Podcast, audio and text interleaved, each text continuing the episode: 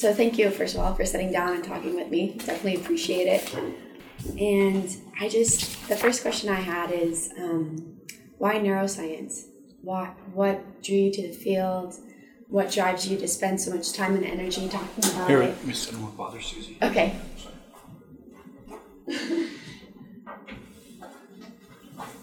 Yeah, go ahead. Sorry.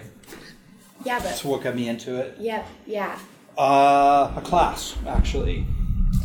So, I think my my junior year in college, I took a class on animal behavior and neuroscience. It's the same class I teach here, so the neuroethology class, and uh, the prof- actually it was my sophomore year, and then professor is just really passionate about it, and it was like we talked about all this stuff like learning and memory and hunting behavior in barn owls, which I ended up doing my thesis on, and know, vision, and all these things that I didn't really realize were studyable. Like you couldn't look at them at a single neuron level, and that the circuits were completely, you know, studied or worked out in some cases. And I was just fascinated, and I changed majors after, and I, I went out took all the neuroscience classes I could, and then I got into a lab and headed off for grad school. But it was you know it was one really great class that changed everything. Yeah. You know I've been like a I've been interested in biology since high school, but that one course like focused it on neuroscience. And like the, did it tie together behavioral behaviors in Yeah. biology with neuroscience? Yeah, so it was the the course was like the neural basis of behavior. So what can we explain about natural behaviors at the circuit level? You know, small groups of neurons. So the focus was mostly on simple systems like Aplysia and for Drosophila birds, not so much on like monkeys and humans. And then later, went, you know, once I realized I wanted to do neuroscience, I took like the regular, like 313, like the regular neuroscience classes. But it was that, it was actually that connection between the behavior and the cells, right? That really fascinated me. That like these really complicated behaviors and maybe cognition, high level stuff, you could actually have an account that, you know, for those behaviors that was based on a handful of neurons and you might actually be able to understand it, right? They, they had seemed so, when I was taking psychology classes, those things seemed so distant and so complicated. How could you ever understand it? But actually, it turned out there were cases where you could. Right. And for me, the other thing was I'd always been kind of a computer nerd, and that stuff tied in. That was like the beginning. Computational modeling and neuroscience was really taking off, and so on top of like just being in, really fascinated by the link between neurons and behavior, it also had the possibility of linking in the computer stuff that I was interested in. And you use computational modeling in your lab here Yeah. at MSU. hmm Um, and you work with vision and attention. hmm And then there's you have four main projects, but it's attention modulation. Yeah. Of, of basically a visual process yeah so how visual perception and visual circuits are modulated by behavior and the behavior we're focused on is attention Right. right And then how does computational modeling work in, tie into that? so there are a couple of ways so so some of the experiments that we do have an underlying computational model so in addition to the attention stuff we're just interested in like how does the visual system break down complex images mm-hmm. into something digestible right? That mm-hmm. something that simple neurons can actually make sense of. Mm-hmm. And so there are all these theories about what the right primitives to break a scene down into it. So is it pixels or is it lines and edges or should you be looking at curves or something you know what are those primitives and there are all these theories and computational models that do things like face recognition or is it a dog or a cat, mm-hmm. things like that. And they predict that the brain should do it in certain ways. So we, we look at the models, sometimes we build our own models, and then we compare that to the biology. And we ask, like, so is this a good model for how the biology does it? Can we come up with a better one? So that's like on the input side, like just the visual, what are the visual primitives? And then on the attention side, there's also sort of biophysical models that have a set of equations underneath them that predict like what attention should do to any individual neuron. So, you know, if we turn up the attention or pay more attention, then does it, you know, act like a multiplier on the neuron or is it an additive effect or does it have some other mathematical form? And so we can collect the data from the neurons and then try to fit those different models. And those are computational models. They're simple computational models. You know, they're, they're more like can we find an equation that predicts what the cells do?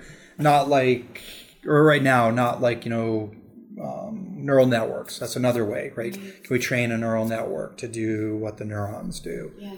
Right now, we're not messing with that, but we, we talk to people who do. Right. And so, are these variables in these, you know, these equations that you're developing? Are is it like the threshold of a neuron, or is it the latency period of firing, or it could be all of those, right? Okay. So, like it. So one of the things. So one thing that you could do is like so attention makes your vision more sensitive.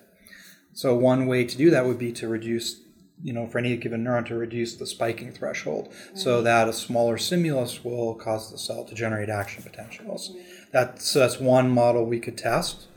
Another model is that we turn up the amount of transmitter that's dumped on the input cells on the synapse presynaptic side every time a stimulus comes in so that the depolarization is bigger but you keep the threshold constant. Mm-hmm. and that would also make the cells more sensitive.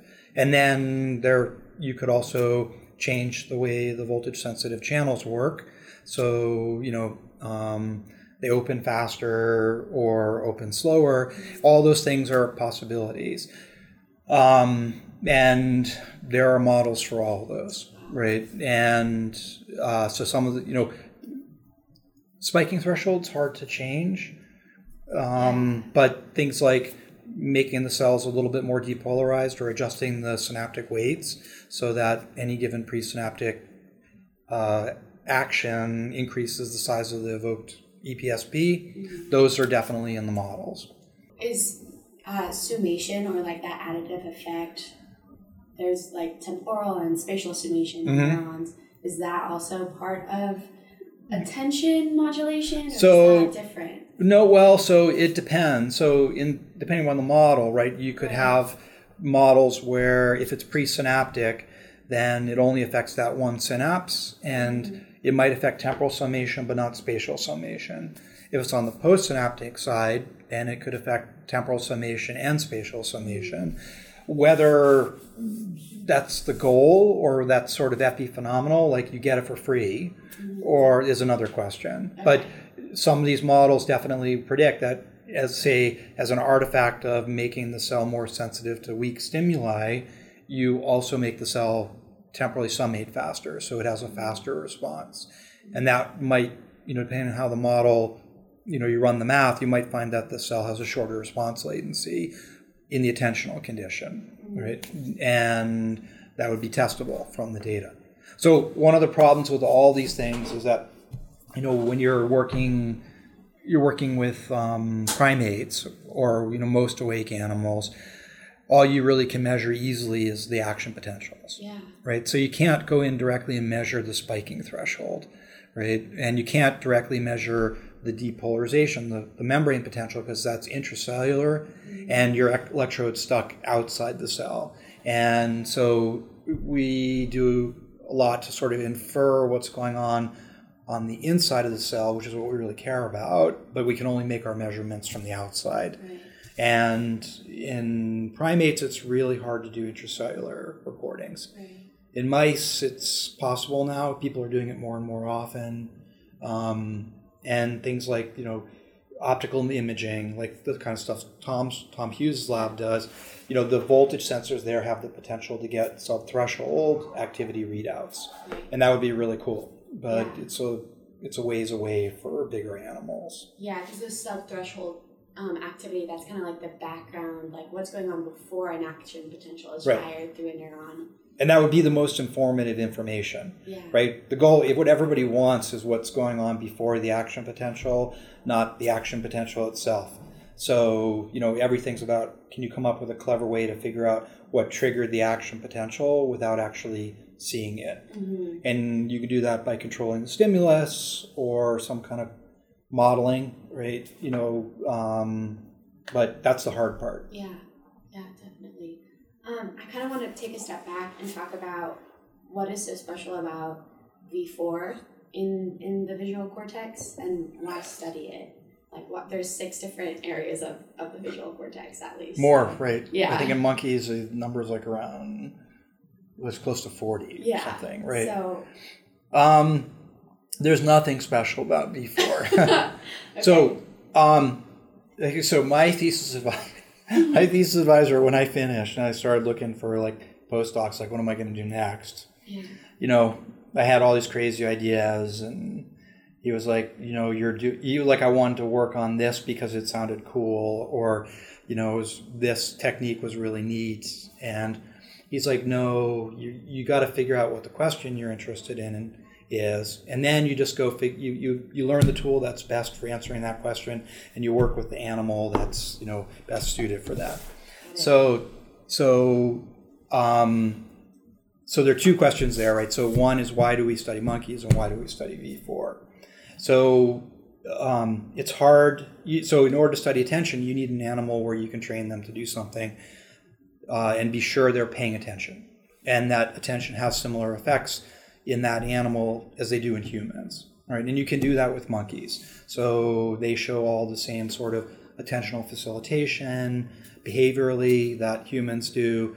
They're smart enough to be trained to do, say, you know, pay attention on the left or look for red or something like that. And that's very difficult to do with mice. Mm-hmm. And in fact, the first paper showing compelling evidence that you can train a mouse to do something looking like attention came out last year. Oh, wow. Right? So it's been very difficult to show that human like attention can be engaged in mice. And in mice, not every mouse can do it. So out of 10 mice, you know, only seven of them may ever learn to pay attention. So there's genius mice and dumb mice, pretty much.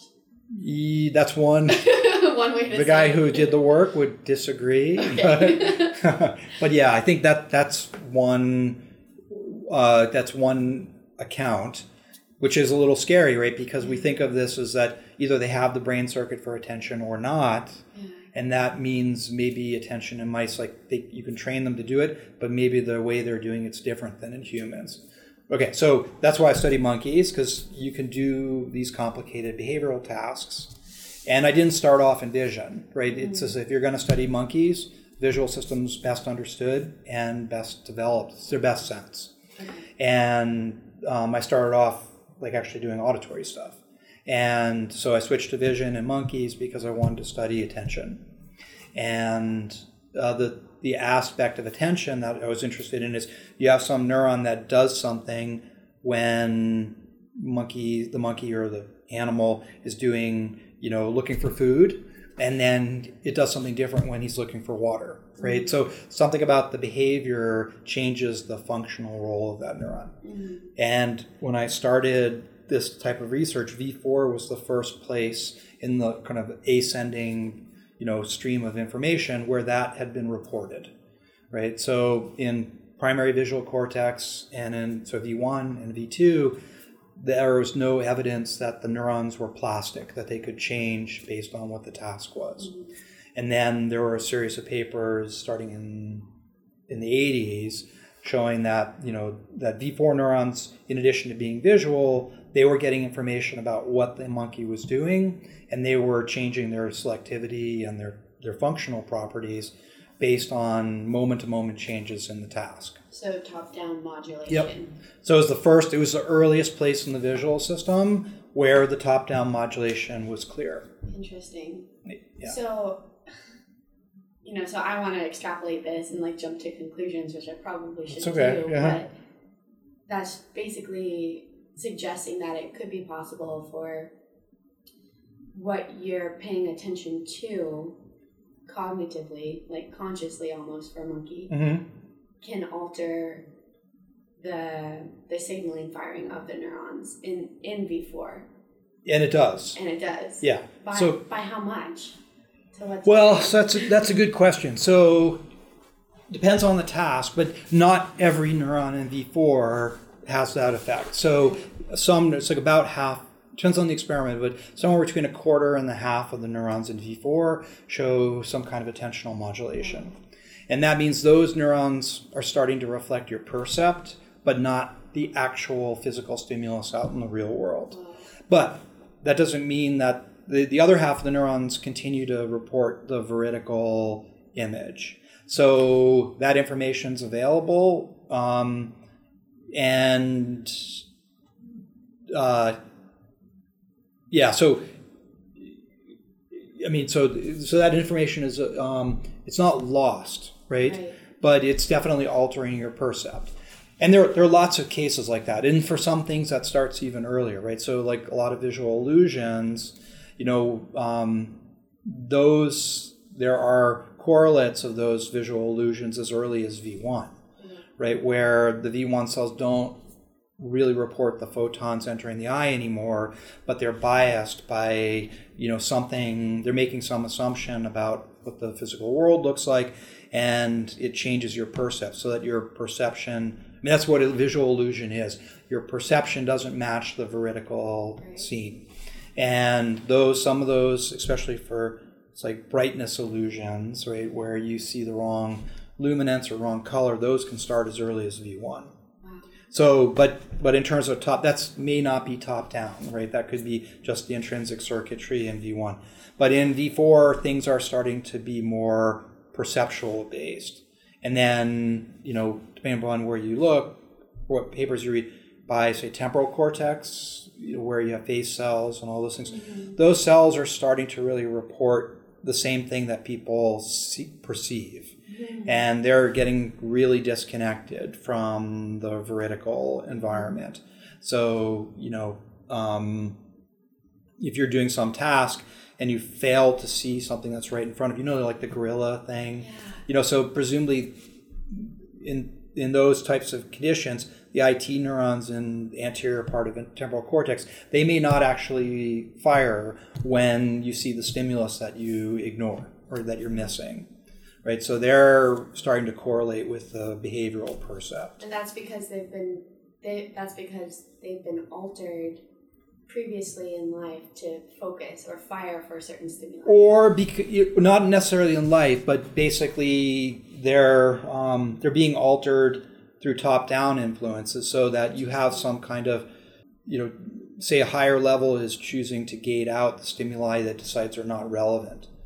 And so one of the ways to think about attention is it's a filtering process. So you have a lot of stimuli coming in all the time. You can't possibly pay attention to every single one of them. It's just too much information.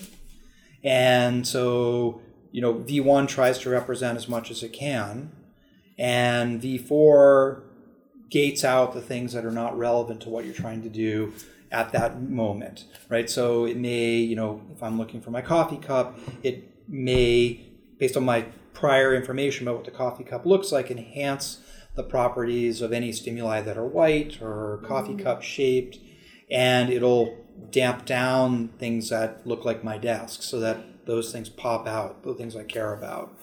And so that can happen on a moment to moment basis. And say in the case of like the gorilla experiment, it's a higher level version of that where, you know, something you're you're focused on the ball, you know, as the people are passing the ball around, and your visual system is gating out everything else at a very high level so that you can count the number of times the ball is thrown, and as a result, you don't see the gorilla, right? So it's a gating process. Right. And so like this is the definition of selective attention. It's much. yeah, it's one. I mean, it's one definition. Like, so, there's gating would be imply that you you filter out the things that you don't care about. You could also have selective attention where you boost the stimuli that are that you do care about, and we don't know which. There, there's evidence like behaviorally of both, right? So like you know psychophysical experiments or psychology department, you can show that under circumstances you boost, some circumstances you boost, and other circumstances you suppress. Right. One of the uh, things that comes to mind to me is uh, PTSD and a selective attention for stimuli that may match or be present during a traumatic experience. I don't know if you. Yeah, I don't know. I mean, uh, in what sense? So there's been a couple papers and that I've read for classes where um, you know negative people with PTSD seem to have increased amygdala response to Mhm. negatory like negative stimuli or even just angry faces Yeah. um, if they're flashed too quickly for even perception yeah compared to healthy controls and so to me that's suggesting that there's some selective attention for something because that that brain that person's in a hypervigilant state Mm-hmm. and so they're hypervigilant and have selective attention for negative stimuli or potentially dangerous stimuli Yeah. but So I think, and I think that that makes sense, right? And so the question is, so in the amygdala, so is, is the amygdala driving the attention, or is it receiving, Right. you know, being modulated? And it could go either way, either way right? But um, things like that, where like you have a uh, increased sensitivity to things, even when it's pathological or um, non-adaptive, right? You know, there it doesn't always work the right way, and there are cases like some of the stuff we've done. You know, there are cases where you can show there's attention, and the attention is in the wrong place, right? And you know, so there may be some benefit from being able to apply attention, but the way the neurons are set up, it can lead to conditions where attention is pathological but it works most of the time. So PTSD, you know, it, it's a failure, right? It's not the circuit's working correctly, but it's it has a negative outcome. right Yeah. So I mean, it, so in now, right? So when I started this was a long time ago, right? So attention actually does start much earlier than V4. So we now think, or let's say, some of the field thinks, right? So as early as V1, you can find attention effects, and some people have said even as early as the thalamus, right? So there's a lot of feedback from primary visual cortex to the LGN, and you know, one there's a couple of groups uh, that have shown that you know, depending upon what the monkey's doing, it can increase or decrease the sensitivity to neurons in the thalamus. And so, you know, so it's not unreasonable that really attention works everywhere now. yeah And we, it's just the signal's harder to see. The early, the farther you go back, the weaker the signal is, and you have to do very, you know, you have to look very carefully to find the effects in V1, and that means it could be in the amygdala and hippocampus and entorhinal cortex, and it's messed up in all sorts of things besides PTSD, right? So, in you know, one of the models for autism is, or at least part of the symptoms of autism is that you know it's um, you, the top-down attentional signal is too weak compared to sort of bottom-up attention, and that accounts for a lot of the behavior in infants and children, you know, like, um, and schizophrenics, right, show attentional deficits. Um, How does ADHD play into that? Is it because their brain is just hyper So, or is we don't different? know, right? So they do. So people with ADHD, by sort of by definition, have attentional, you know, deficits. Right. They also have they have um, they're impaired on like a bunch of behavioral tasks like that are closely related to attention. So measures of impulsivity and things like that. So it you know so one thing people do is they ask people to like plan and make a, a motor act. Usually it's an eye movement. Like so make an eye movement to move your eyes to the left. And just before you do it, you, they tell you to stop it, like on half the trials. Don't do it. And so, you know, there are a whole bunch of conditions where people can't cancel the plan that they've already made. Sorry, No, that's okay. You're good. But that's different than antisaccade, which you can't change once it's No, begun. no. No. So it is antisaccade. Okay. So what what they're doing is so they're saying you know okay when the light comes on track you know make an eye movement to the left, once the saccade starts, you can't stop it, Mm-hmm. right? That you're right. But there's a window of time before you actually start to move it, but you're planning it, or you can stop it, right? And you can see how close to the saccade, right, you can get before, and you can measure for, say, normal normal individuals, like how close to the saccade you can get and still be able to cancel it. And what you find is that for a lot of conditions, um, the two I think it's best studied. So ADHD, but also in addicts, so drug addicts, gamblers, things like that. They have trouble stopping the saccade, right? It's called a stop stop signal task. Hmm. So you know, so you're you're looking at the computer screen and there's like a go signal, and then you know, quarter second later you get a stop signal sometimes. And depending upon how much time has passed between the go and the stop, you may or may not be able to actually stop.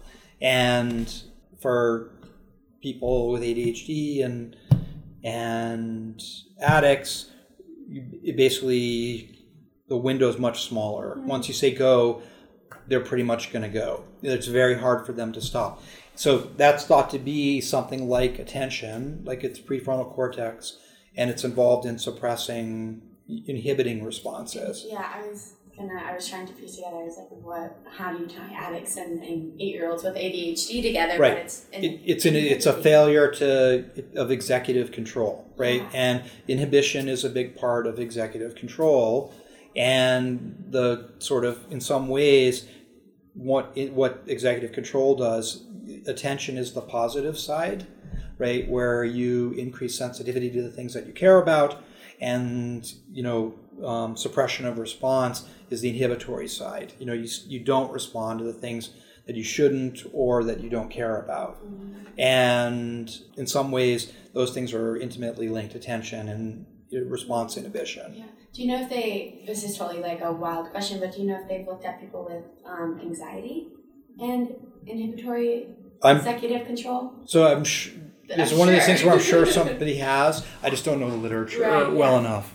Yeah, and and that it's it's weird, but actually, ADHD, like on the attention side, it's not it's not very well studied. Right. This is something like a friend of mine back back east has, you know, for years studied inhibition in in uh, drug drug addicts, doing MRI and EEG in humans, and and they, they they study patients like in treatment and out of treatment, ask what's different. And he's also a psychiatrist, and we used to always talk about so you know giving monkeys Ritalin, you know, to see what happens to their inhibitory circuits, or testing, you know, say kids with ADHD on the eye movement tasks mm. that we use in the monkeys. And we just never got around to it. But there was surprisingly little done with this. But it, it, it would be really interesting. Yeah. And that's another thing where, you know, in the case of ADHD, we don't really know how Ritalin or any of the ADHD treatments work.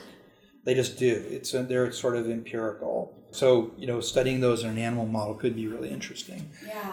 It's on my list of Yeah. things to think about. Yeah, it seems like it would be highly beneficial and also very prevalent to everyday life. Yeah. You know, like it's, I think the diagnosis needs to be finessed. And what I'm really interested in is taking neurofeedback and using it as a diagnosis tool for Mhm. psycho, like psychological illnesses. Like, does someone really have PTSD or are they just like kind of like hypervigilant for a little bit? Or has their neurology changed? And we can now define that based on a neuro- neurological change. No, then that makes perfect sense. Um, you know, there there certainly is the hope with more data about in each condition that it becomes. And so that's the thing, right? So if you talk about autism, it's a spectrum, right? Yeah. And so we don't know. You know, if you had infinite amount of data about brain states, then you might be able to say, well, they're not really spectrum. It's not a spectrum. They're they're unique. They each have a unique deficit or a unique difference about their cortical circuitry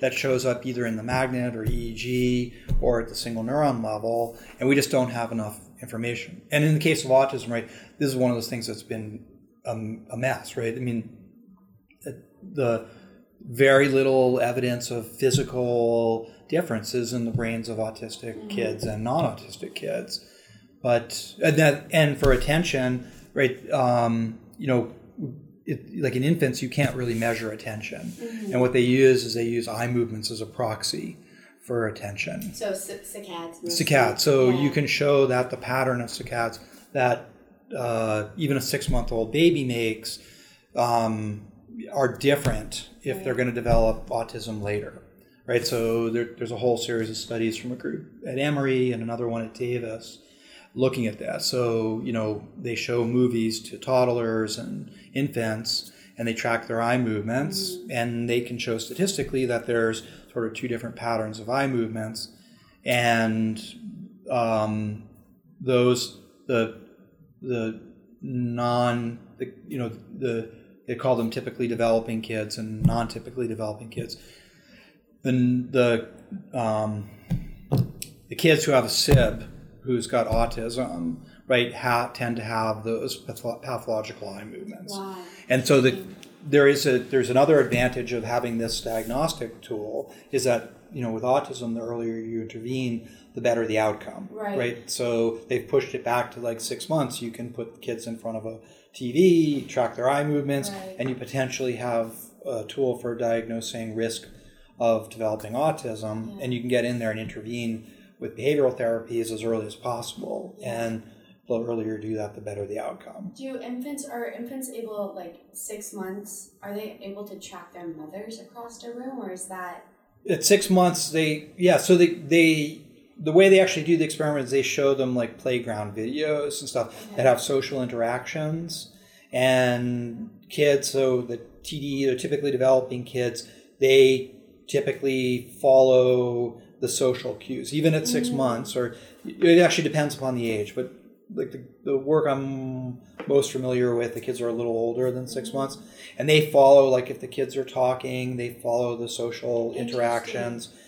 Whereas kids who seem predisposed to develop autism they they tend to track just like motion. Their their uh, eye movements are dominated by low level cues like anything bright or anything that has motion um, or that pops out from the background because it's got a different texture.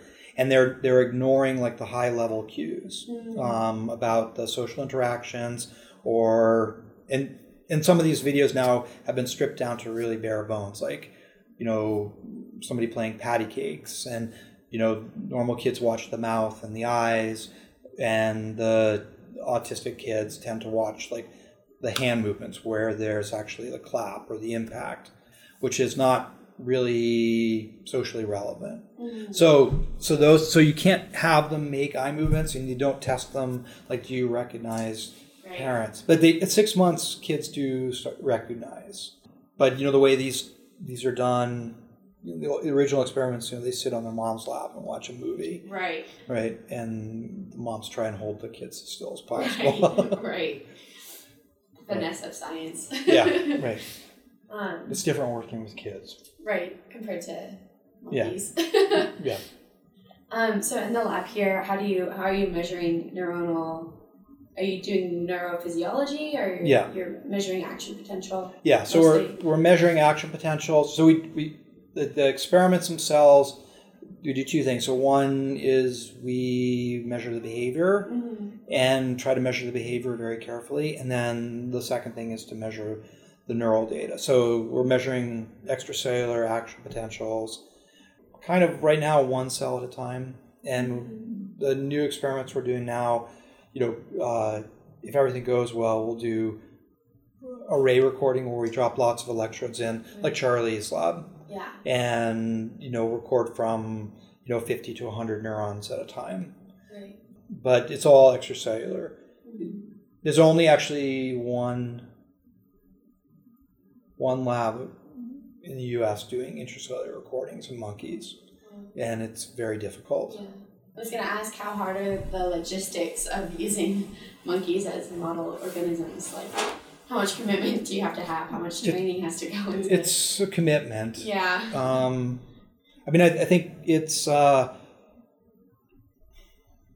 I think if you want to work on vertebrates and living animals, you have to make a commitment period, Yeah. even if it's mice. Um, but the monkeys take more. There's a couple of things. So they're they take more care, right? They're kind of dangerous animals. They're not domesticated animals. They're wild. They're, they're bred in captivity for research, but they're feral. So they tolerate humans, but monkeys, you know, they fight with themselves. So in the wild, you know, most monkeys are killed by other monkeys. And so they're they're aggressive and you have to kind of handle them with respect. Uh, I think the hardest part is that for these high level tasks, right? You know, so we train the monkeys to do things. We're trying to train monkeys on a gambling task. You know, where they're we're going to use how much they bet to tell us Monkeys something. can gamble. I'm sorry. Yeah, well, you, you can gamble. you can you can they, they call it wagering. So you know, so you give monkeys a choice where one of the one of the task options may be more difficult to perform, but has a potential higher reward. Whereas the other one is easy to perform, but you'll never get a big reward. You know, so the monkeys can choose which tasks they want to do, and and that tells you something about their confidence in their ability to do the task, right? And so how they they choose to wager can give you some insight into what they are actually thinking. So you know, so to train train a monkey on a task like that can take a year, right? Right. And so the hard part is actually figuring out how to train some train an animal to do something really complicated when you can't just tell them what to do, right? You know, same thing with training a sheepdog to do something, but um, it takes time. Yeah. So it, it does take a commitment. Yeah. Yeah, Definitely. But it's not for everybody. No. um, the second thing I wanted to talk about was very briefly if you wanted to go over the coordinate system of spatial attention. Okay. That's a very complex topic. It might be hard to do Really? like on verbally. So I guess the short version is that you know we think of um, we think of attention as something that you pay attention to a thing out in the environment. Like before, I was talking about my coffee cup. So the coffee cup has a single fixed location in the environment at any given time. You move around all the time. Your head turns, your eyes move, all this stuff, and that means that that coffee cup is changing its position on your retina mm-hmm. right? So different neurons in the brain encode the coffee cup from moment to moment. But we all can always pay attention to that same object, right? Whether it's a face or a coffee cup or it doesn't matter. And so at a very high level, it feels like attention is directed to things regardless of where what our position is relative to the thing. So you can think of that as sort of world-based coordinates, right? So um, as long as the object stays at the same location on the world, you can pay attention to it in, as you move around. Um, but there's not very many, there's not any evidence or really strong evidence of any areas in the brain, except the hippocampus maybe, that have world coordinate maps, right? So most areas like say primary visual cortex if you move your eyes a different set of neurons in primary visual cortex is going to represent that object. And that's because the map in primary visual cortex is retinotopic it's getting a you know labeled line point to point input from the eyes. And if the eyes move the camera moves different pixels in the eye and therefore different neurons in v1 now see the object mm. okay so every map that we know of in the visual system is retinotopic. Nonetheless, we can pay attention to things in these world coordinates. Does that make sense? Yeah. And so somehow the brain does the transformation from retinotopic maps to a world coordinate type of representation. It's not a map, but some kind of mm-hmm. representation, and we don't really understand that. But you know, we know we know something like that is going on Right. because you know when you reach out and touch something, you're you're basically using a world coordinate system and or motor coordinate system, Right. and that magic happens somewhere between visual cortex, like an occipital lobe, and parietal cortex, where it starts to become more of a motor map. So one of the things we're interested in is how does that happen, and also when, right? And you know what the lab we spent a long time studying uh, was like when does that transformation take place? When do you compensate for the eye movement?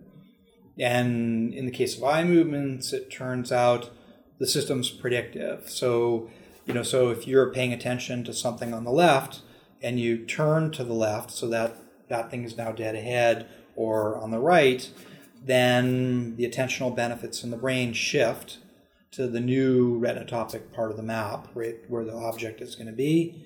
And they do that in anticipation of the movement. Like before you turn your body or you move your eyes, they the attentional facilitation picks up and moves to a new part of the brain a couple hundred milliseconds before you actually make the action. Wow.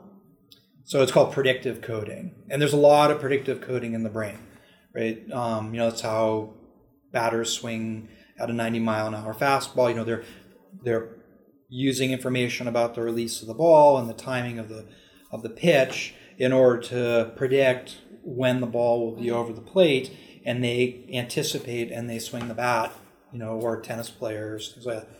So there's lots of predictive coding in the visual system, but what's not been shown until recently is that attention is also predictive. So if you're attentionally tracking the ball, your attention can move to where the ball will be so that when the ball comes through or over the plate, it's in the right place at the right time. Wow. Yeah, so that's one of the things, not working on that right now, but before I came here, that was like the last pro- big project I did before I moved wow. my lab. And we'll pick it up again. we'll pick it up again eventually, but yeah. um, it, it's actually the next steps for that are we did everything in visual cortex in ventral stream because we were interested in attention in V4, but we'd also like to know how the parietal cortex is involved because we think parietal's the one that's actually doing the prediction mm. because it's all got all the information about you know the where part of the signal. So where is the ball? Where your eye is going to move? You know all those things, and you need that information to to change the attentional representation right. of V4 So we'd like to do the same types of experiments, but record in parietal cortex instead of right. occipital cortex. Right, because if those, if it doesn't, if attention doesn't match up with vision or with the parietal, you'll you'll miss your target. Yeah, or you'll be attending to the wrong thing. Yeah. Yeah. Yeah. That's another big sort of big picture question about attention is we know a lot about the effects of attention. So when you pay attention, what happens to a neuron V4? Studied to death. Yeah. But we don't really understand where the attentional signal, like who's who's saying now pay attention to Waldo or now pay attention to red things. We don't know who the driver is. It's not V4. You know, uh, V4 is the the target of that neuromodulation, but it's not does not seem to be in charge. And two candidates are parietal cortex and frontal cortex, or and there's a few people who would say superior colliculus, but basically frontal cortex or parietal cortex.